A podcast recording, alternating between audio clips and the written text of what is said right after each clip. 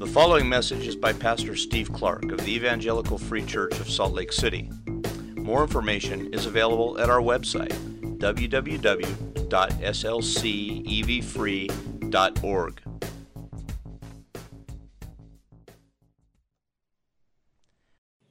Father, we just had opportunity to sing of when eternity draws near. We sing a line like that and we perhaps remember something that eternity is approaching every moment. We, we can think of it as down the road a ways, and unless we're older, unless we're ill, then it seems closer. But if we're young and healthy and strong, it seems eventually down the road somewhere. And right now, we are very firmly planted here. We've got two feet in this world, and we we smell the smoke of the fires and we watch a football game on TV and we, we eat dinner and we're here. Lord, would you now, here in this moment, open our eyes to see that eternity is right next to us? It's not coming at some point. We stand right on the edge right now. We are here for a brief time it's a short trip and we don't know when it ends. Eternity draws near now. Open our eyes and help us to see that, please. And then, as we sang about and as we'll, we'll read about, would you also help us with open eyes to see something else, to see you in all of your goodness and in all of your love, and make that sweet to us, please?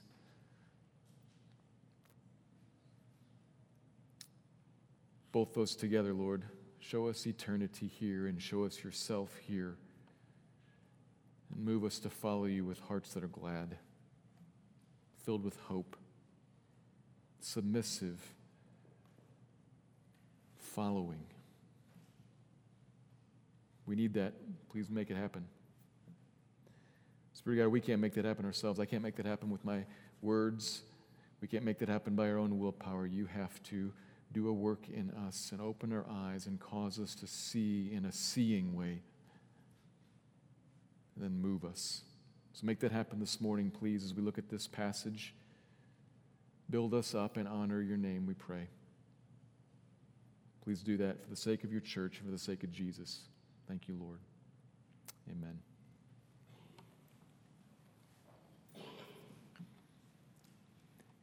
Do you remember some time in your life when some series of events or some circumstances worked out extremely well? Just like you planned it, or better than you could have hoped. I recently heard a story about a family in our congregation that had car trouble while traveling cross country. And, and all through that story, even from, from how the problem was detected to piece by piece of how it was addressed and fixed, all through it, it all just worked out amazingly well, just perfectly. You remember something like that for you? Maybe your entertainment plans for some special evening, or some, some medical procedure, or a, a business deal, or a vacation, or your acceptance to that Reach school and the financial package that made it possible. Something that it just worked perfectly in that moment, in that situation, if one pops in your mind, how do you feel right there? Happy? Excited? Relieved? And often thankful. Okay? So, do you remember some time in your life when some set of events or some circumstances worked out extremely poorly? Nothing like you planned it, and worse than you even thought was possible. Every home renovation project fits right here. and more seriously, many other things in life fit right here. From the trivial inefficiency of spending all day ferrying kids around, never getting anything done, feel like the day was wasted, to the more serious, the way this, this relationship that you'd hoped for actually worked out with all of its heartache. the medical procedure that didn't go like you hoped. The time that you didn't notice the car trouble and ended up stranded somewhere, or worse, got in an accident. There were injuries, or some illness came upon you, the dead end, boring job that is your life. In those moments, in those situations, right there, if you can imagine one of those in your life, how do you feel right there? Sad, disappointed, worried, and often thankful. Wait, thankful? Get that, get that backwards, get that wrong. Thankful is how we feel when things go well, not when they go poorly, Steve. Other way. When things fall apart, when failure or loss or pain or just yuck comes, we feel frustrated and angry and fearful feeling like we got ripped off, maybe feeling like it's all been a waste. We're frustrated, but we're not thankful. And yet, we read things like this in the Bible Give thanks in all circumstances, for this is the will of God in Christ Jesus for you. Give thanks in all circumstances. What kind of lunatic wrote that? Paul. Remember? Paul was often shipwrecked and imprisoned and beaten and scorned and mocked and rejected by his friends, often poor and hungry and homeless. His whole life is one gigantic series of things working out poorly, full of difficult circumstances. And yet he writes that to the Thessalonian church. Give thanks in all circumstances. Instruction that he often echoes to other churches as well. And that's what brings us to our passage for today. The conclusion here today to this section we've been looking at the last number of weeks, where Paul's been telling us that in Christ, we, we who are his people who are in Christ, we are something, and so we are to be that. We're to live that. Not by willpower and by trying harder to just do it, but rather by setting our minds on all that we are because we're in Christ, all that God is for us, all that He provides for us and has done for us and has relieved from us and promises to bring to us because we're people in Christ set our minds on all that. And if that happens, not only will we, will we walk in a different way, but as we're going to see today, if that happens, if our minds are set on that, it's going to produce thankfulness in us in all circumstances.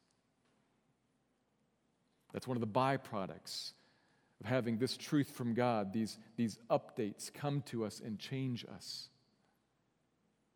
Thankfulness. It seems crazy to think about being thankful amidst all circumstances, even amidst the yuck in life.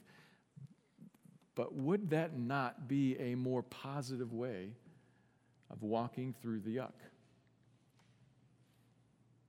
Would that not be a more freeing, a more delightful, a more relieving way of walking through all of that that's difficult? So, so God, God requires it of us. It's what's honoring to Him, and it would be really good for us. Something in us kind of wants that. So, how do we get there? That's what we're going to be considering today. Let me read the passage. This is in Colossians chapter 3, verses 15 to 17. I'll read it and then draw out two observations. Paul says, And let the peace of Christ rule in your hearts, to which indeed you were called in one body and be thankful. Let the word of Christ dwell in you richly, teaching and admonishing one another in all wisdom, singing psalms and hymns and spiritual songs with thankfulness in your hearts to God. And whatever you do, in word or deed, do everything in the name of the Lord Jesus, giving thanks to God the Father through him. Colossians 3. Two observations. Here's the first Christ reigns for peace, so we are thankful. Christ reigns for peace, so we are thankful. That's the logical connection we're supposed to get from verse 15. 15 is another command to us, but it's not like the ones we've seen in the last couple weeks with their lists of sins and lists of virtues. Instead, this command is like what we saw a few weeks back in verses 1 to 4, the beginning of this section. So we're getting something here that's, that's like a bookend. Before in 1 to 4, we saw what are we supposed to set our minds on, and then we see these lists. And then here now at the end, we're getting the other bookend that this is also what our minds are to be set on, what's supposed to come to us to update us, to rule in our hearts, as the verse says.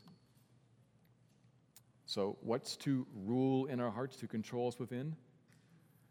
The peace. The peace that is made by Christ. Which might make us wonder is that the peace that Christ makes between us and God? or the peace that Christ makes between us and other people, or the peace, the, the, the sense of, of rest and relief that He makes in our own hearts?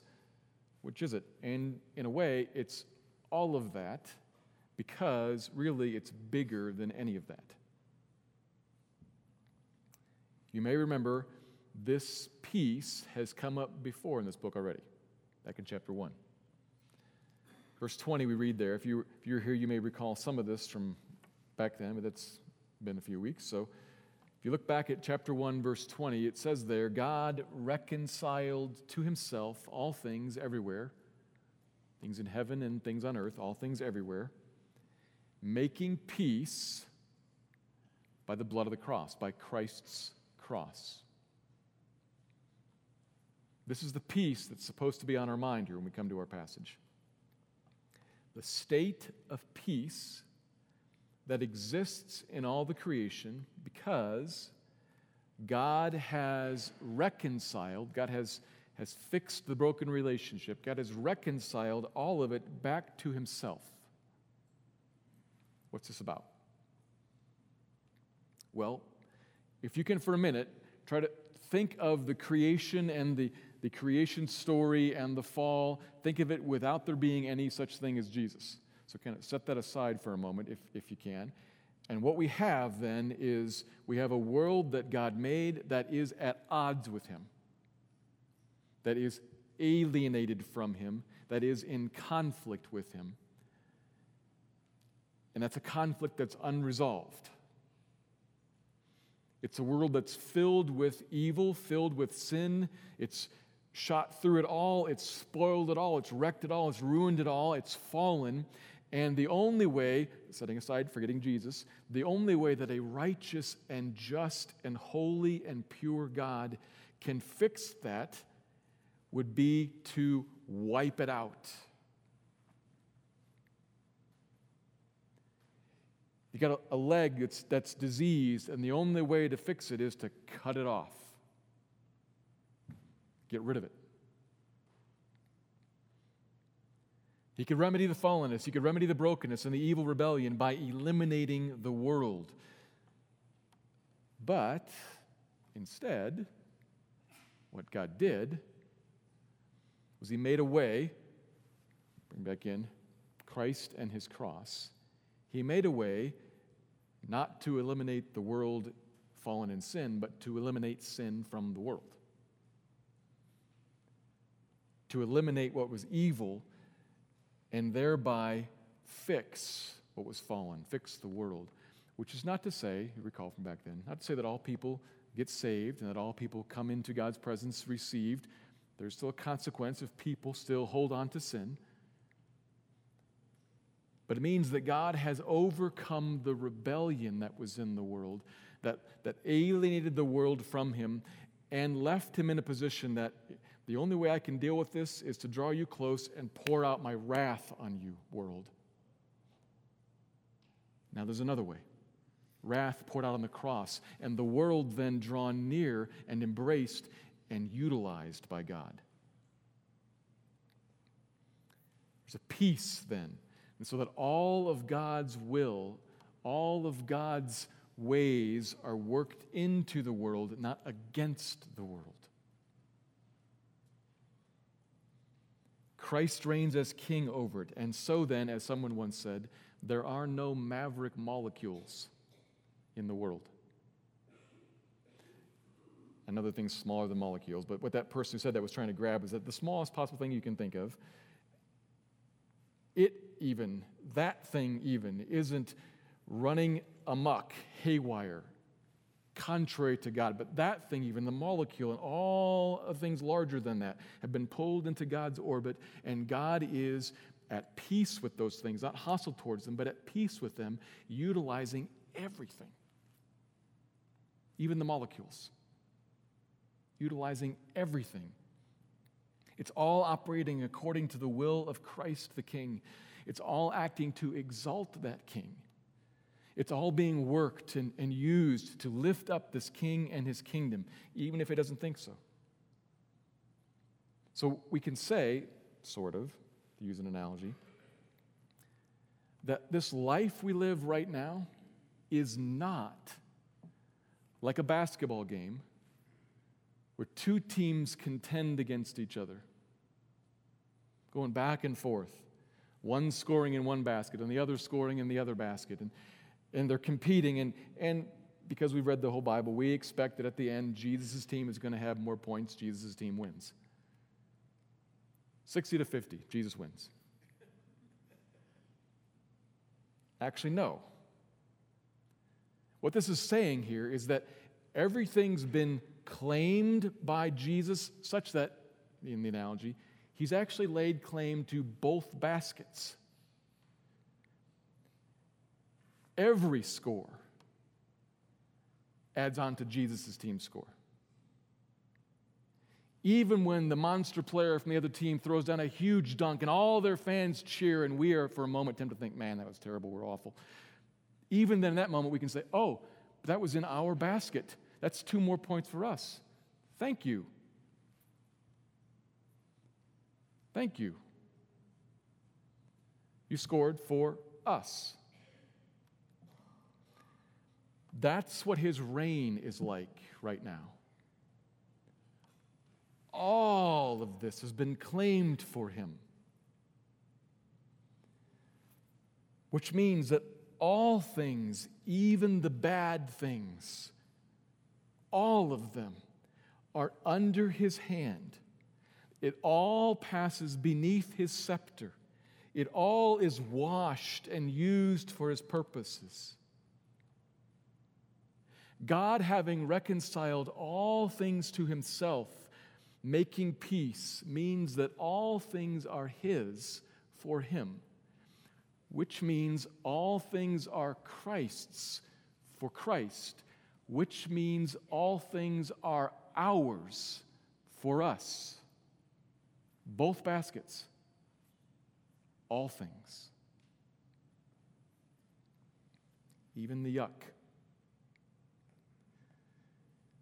This is what the reign of Christ that is and has made and will abundantly make peace means for us right now. That it's all for us and not against us. Let that rule in your mind, Christian, church. This is what he's called us to, called us all to together because it's going to need, it's going to be a group project for us to remember this and to see it in the midst of all that yuck because it's hard sometimes to see that. Because it doesn't mean, of course, that there's no animosity, that there's no hostility, that stuff doesn't come against us. It means that even what comes against us, what is meant against us by some as evil, God means it for good. Those are words from the story of Joseph, right? From Genesis. Did Joseph's brothers mean to benefit Joseph? No. Did it benefit Joseph? Yes, because God meant it to. Hey, that's before Jesus. That doesn't count. Yeah, it does. Because everything in God's eyes includes Jesus. He didn't eh, never set him apart. God never considered the creation apart from Christ. He always saw I'm going to take care of the evil in Jesus. and I'm going to use all of this, all of it. I'm going to mean it for good, all of it.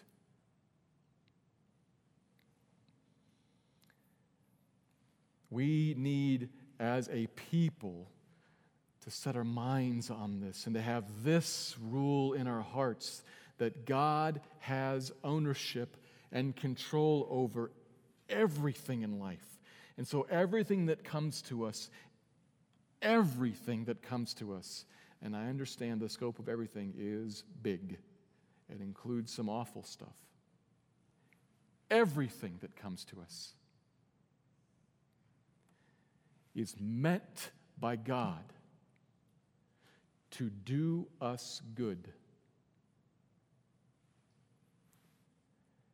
That does not say that everything is good, meant by God to do us good, even the evil. We're going to need help believing this and remembering it and seeing it. That's why He calls us to that together as a people. But if it would be something that we as a people would own, there would be great blessing in it for us. To be able, can you imagine? Can you imagine to live seeing that? To see that what God has decided, yes, that will be. God has decided it about us in Christ. Which means, right in the center of his passionate, deep, wide, long, high love for you. Not apart from that, but right in the middle of it. So it comes to us sometimes through tears and sweat for sure. But it comes to us always with a this Romans 8:28 is true. I'm working it for your good. It's true that these light and momentary afflictions are attaining for you an eternal glory that far outweighs them all. It's true. Whatever comes to us, comes to us in that context. We have to believe that and have to speak that to each other and have to encourage one another with that truth. Sometimes it's in words, and sometimes it's just in a hug. Sometimes it's with shared tears. But there is great blessing if this rules in our hearts the peace that Christ has made through the world to, in the world, and therefore the reality that means that it's all for us. None of it is for our destruction. None of it is for some sadistic pain. All of it is for transforming of me and you and us further and further and further into the likeness, into the image of God that we were made for, growing us up. So be thankful. See the connection. That's why that's right there at the end of that verse. Be thankful. It seems to follow it all through, it seems that that's just kind of dropped in out of nowhere, but it fits in right there because when we understand this, we can actually say, Thank you. I think it was Václav Havel. I didn't get a chance to look that up this week, but I think it was him. Could be wrong about this. That said, Thank you, prison, for you made me the man that I am. If it was Havel, I don't remember. He's talking about prison and says, Thank you. Not because prison was good and fun, but kind of like we say, labor and delivery brings life, so labor and delivery is a, good thing. Not because labor and delivery is fun, but because of what it brings. To be able to look at life and say, it all is producing something for me. Thank you that you didn't leave me as I am. Thank you.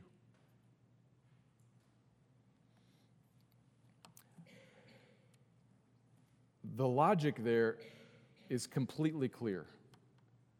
The living of that is completely challenging. Completely challenging.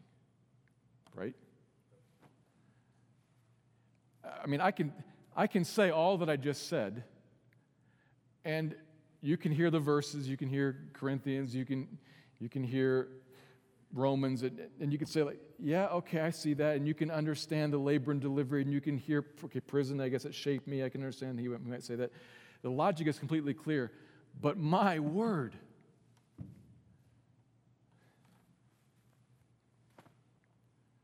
how do you live that?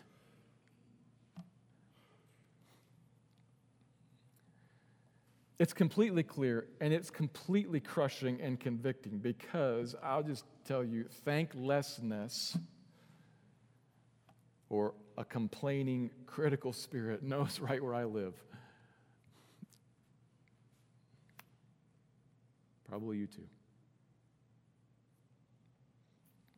Grumbling is common to us, and when we face that stuff in life, more often fear and, and disappointment dread grips us.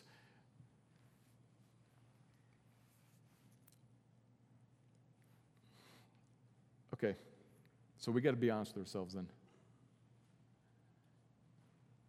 What's true?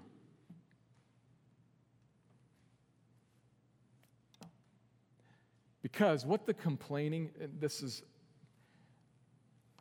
I'm, I'm pushing this your way because it was pushed my way this week by God, not by somebody else, by God. At some point, we have to stop and ask ourselves the complaining, the critical spirit, the grumbling exposes me. It exposes you. It, it tells you what's ruling in your heart. It, it reveals to you this peace of Christ is something that I know as an intellectual fact, but it's not the controlling paradigm of me. What controls me is, is my vision of what's good and right.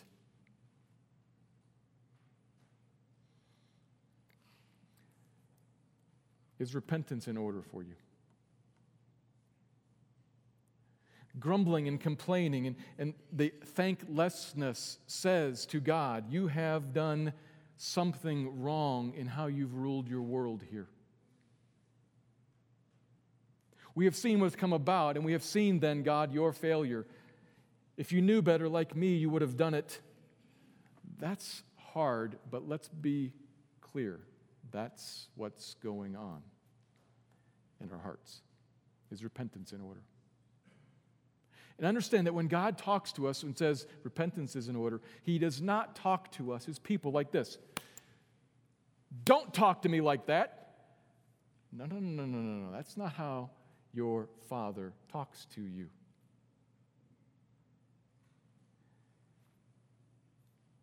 He talks to you instead. That's wrong. Repent and can you, son, can you, daughter, imagine what it would be to actually walk a life where you always were able to utter a reasonable, true thank you? See, God, God talks to us. He tells us what's right and wrong. He certainly confronts that. But then what He always does is He gives us reason. He gives us a picture, a hope that says, Look, can you imagine to walk through life thankful? Not just because it's required, but because that would be relief, release. You, you can walk around always feeling fortunate, even amidst the tragedies. Yes, that's hard. We may have to like keep working with the, in the community of the church to keep working to see how do I how do I say thank you in the midst of these tears. But most of the time, if we're honest, we're not talking about tragedies. We're talking about inconveniences stuck in traffic all day long, wasting my day. That's most time where we grumble and complain. And he wants to say to you, his, his beloved people, can you imagine what it would be like to walk through all those, those inconveniences and all those hassles and all those pains and all those troubles, thankful, not just saying thanks because you're supposed to, but actually thankful? It would be a great relief, a great release, a burden off of you to say, My life is in your hands, and all of this that you are working in me is for me. because you control it all and you've claimed it all. It's from you for me. That would be good for you, Christian. And that's what God wants for you. And that's why He wants to press into your minds and let it rule in your hearts to update you with this truth I reign for your good. I reign for your good, and there isn't anything that's getting away from me. It's all been brought back to me, and I control it all for your good.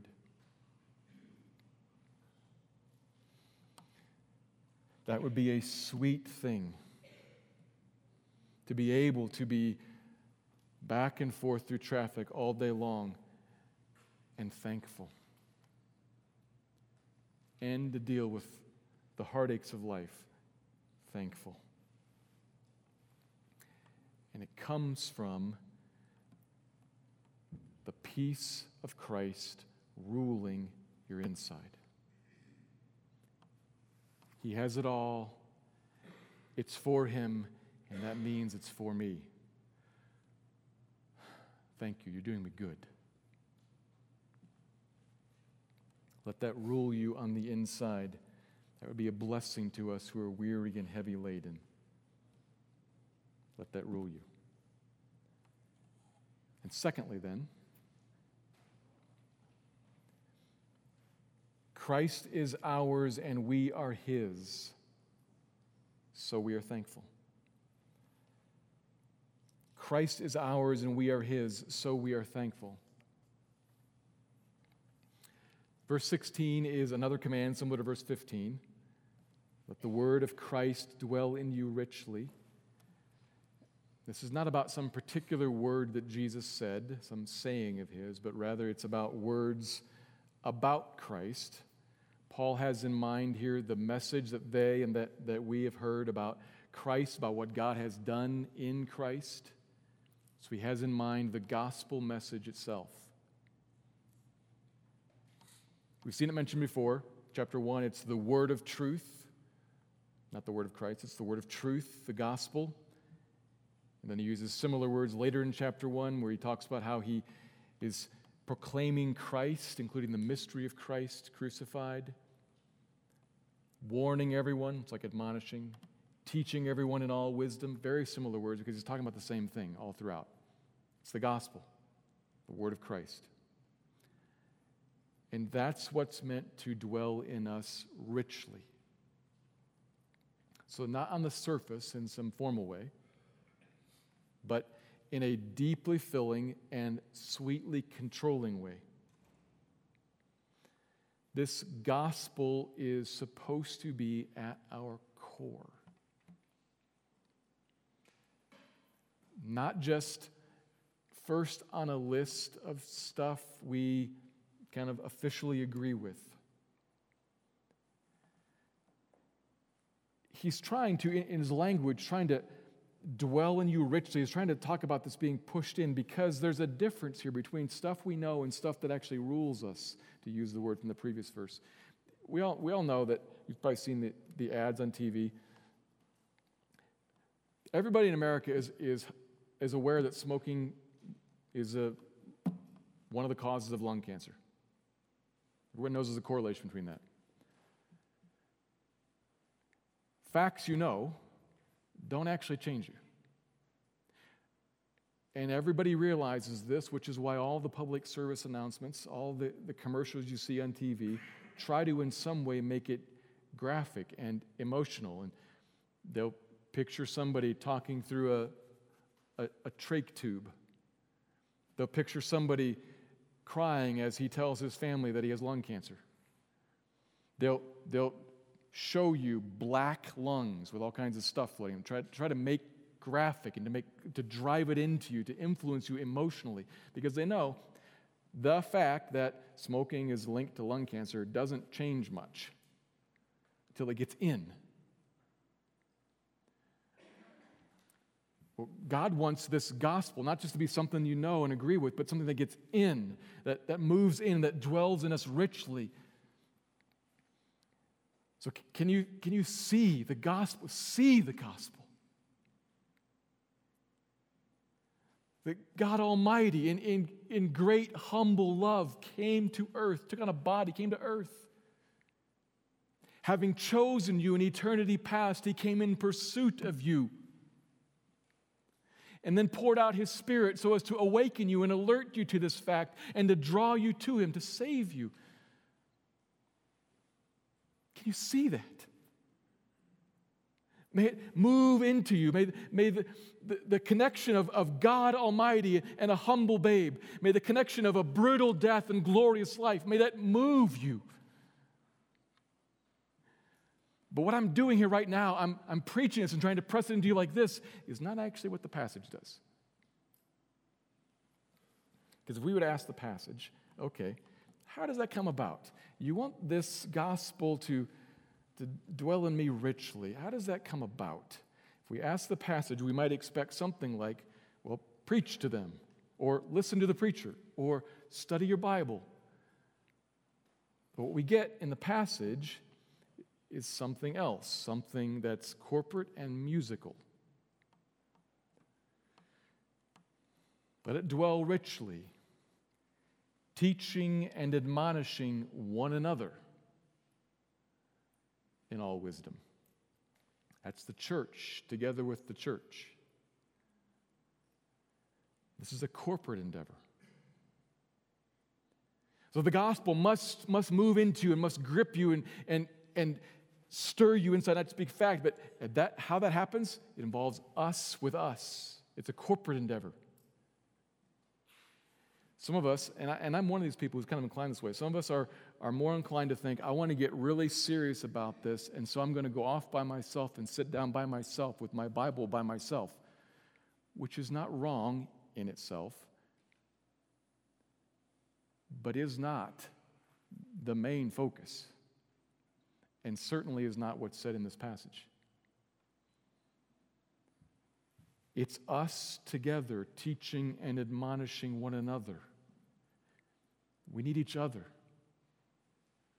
to tell us what's true and to correct us where we're off from the outside, to remind us of the sweetness of what God has done in Christ from the outside of us, one to another. It's a corporate endeavor, which is why Paul's been so worried about the church altogether. Previous verses. We're to teach and admonish one another wisely. And how do we do that? Well, if you have the NAS or the new NIV in front of you, you got a little advantage here because those translations in, in the English make clear something that is a little hard to detect in some other translations. You see it teach and admonish one another by means of psalms and hymns and spiritual songs. Now, we are for sure singing those songs to God. We don't gather each other and sing a concert to one another. It is talking about praise and singing to God and worship for sure, singing these sorts of things. But the important point is that the Old Testament Psalms themselves, recently newly composed hymns themselves, and spirit songs, songs given spontaneously by the Holy Spirit into the community, those are the vehicles themselves that carry the teaching and admonishing content from one Christian to another as we are corporately together singing to each other. That does not eliminate the need for teaching of the scriptures from some particular person. After all, we're reading about this in Colossians from Paul, which is not a hymn or a psalm or a spirit song. It's on top of that an important avenue for teaching and admonishing because God made us that way. God, God made us to be people who are grabbed in a, a sneaky and in a powerful way, won over by music. You probably know this when you step into an elevator and you hear a song and you are right away 20 years back, feeling like you're 20 years younger because of the song.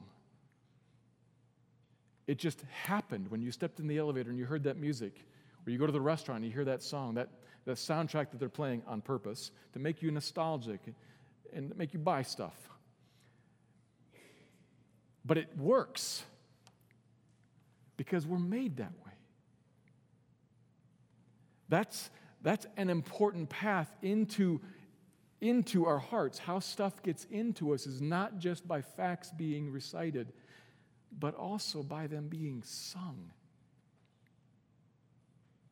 Which is why the Bible calls us, the Psalms are full of sing to the Lord. God's calling us to work with how He made us. And when the song grabs us and we sing with not just formality and, and drudgery, but, but sing with joy, moved by the Spirit, what, what rises up in us is that's true, that's beautiful, that's awesome. Thank you. Thank you. Thank you.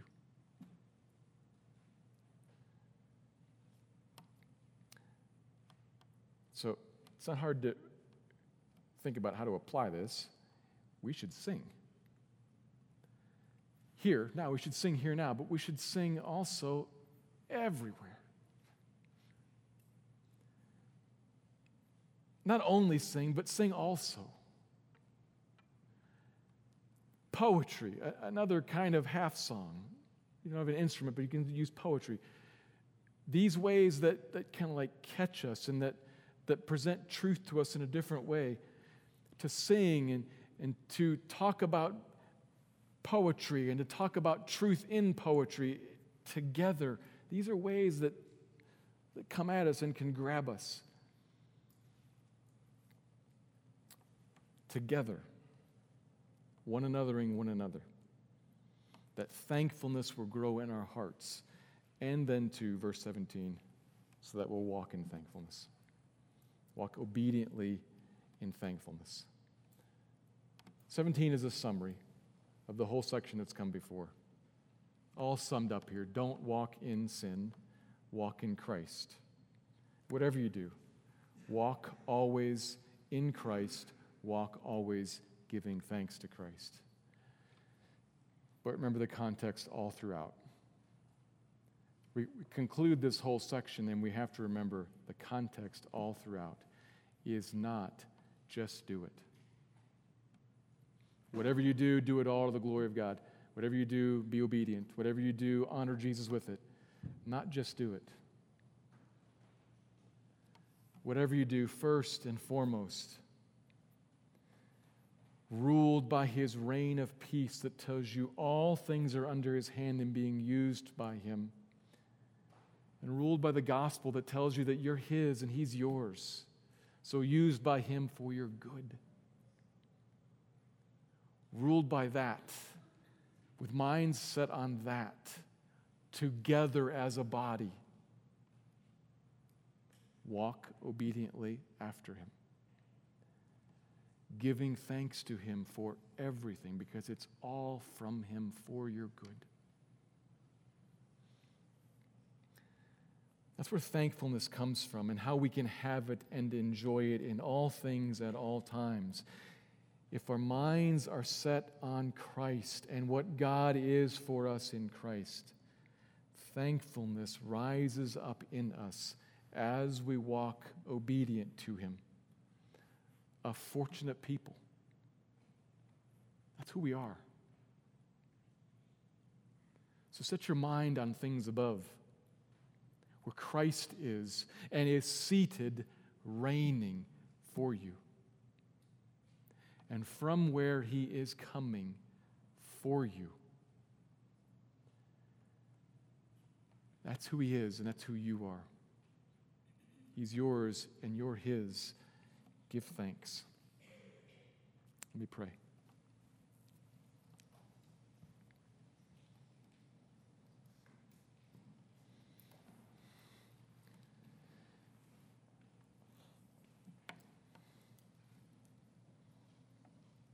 Father, we ask you for a miracle,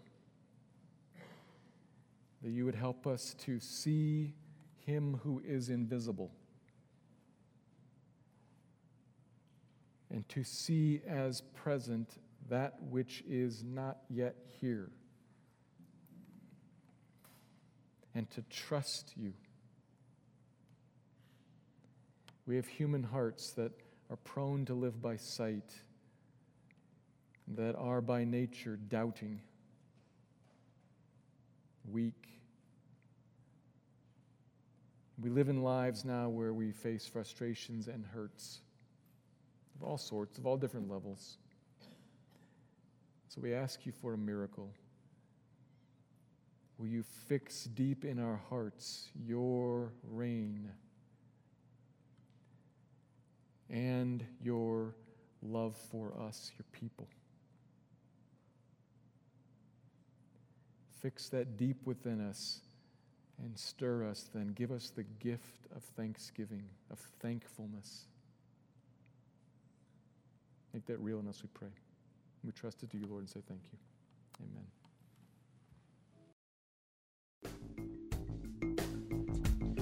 Thank you for listening to this message by Pastor Steve Clark of the Evangelical Free Church of Salt Lake City in Salt Lake City, Utah. Feel free to make copies of this message to give to others, but please do not charge for these copies or alter the content in any way without permission. We invite you to visit our website at www.slcevfree.org or call us directly at area code 801 943 0091. Our mailing address is Evangelical Free Church of Salt Lake City, 6515 South Lion Lane, Salt Lake City, Utah, 84121.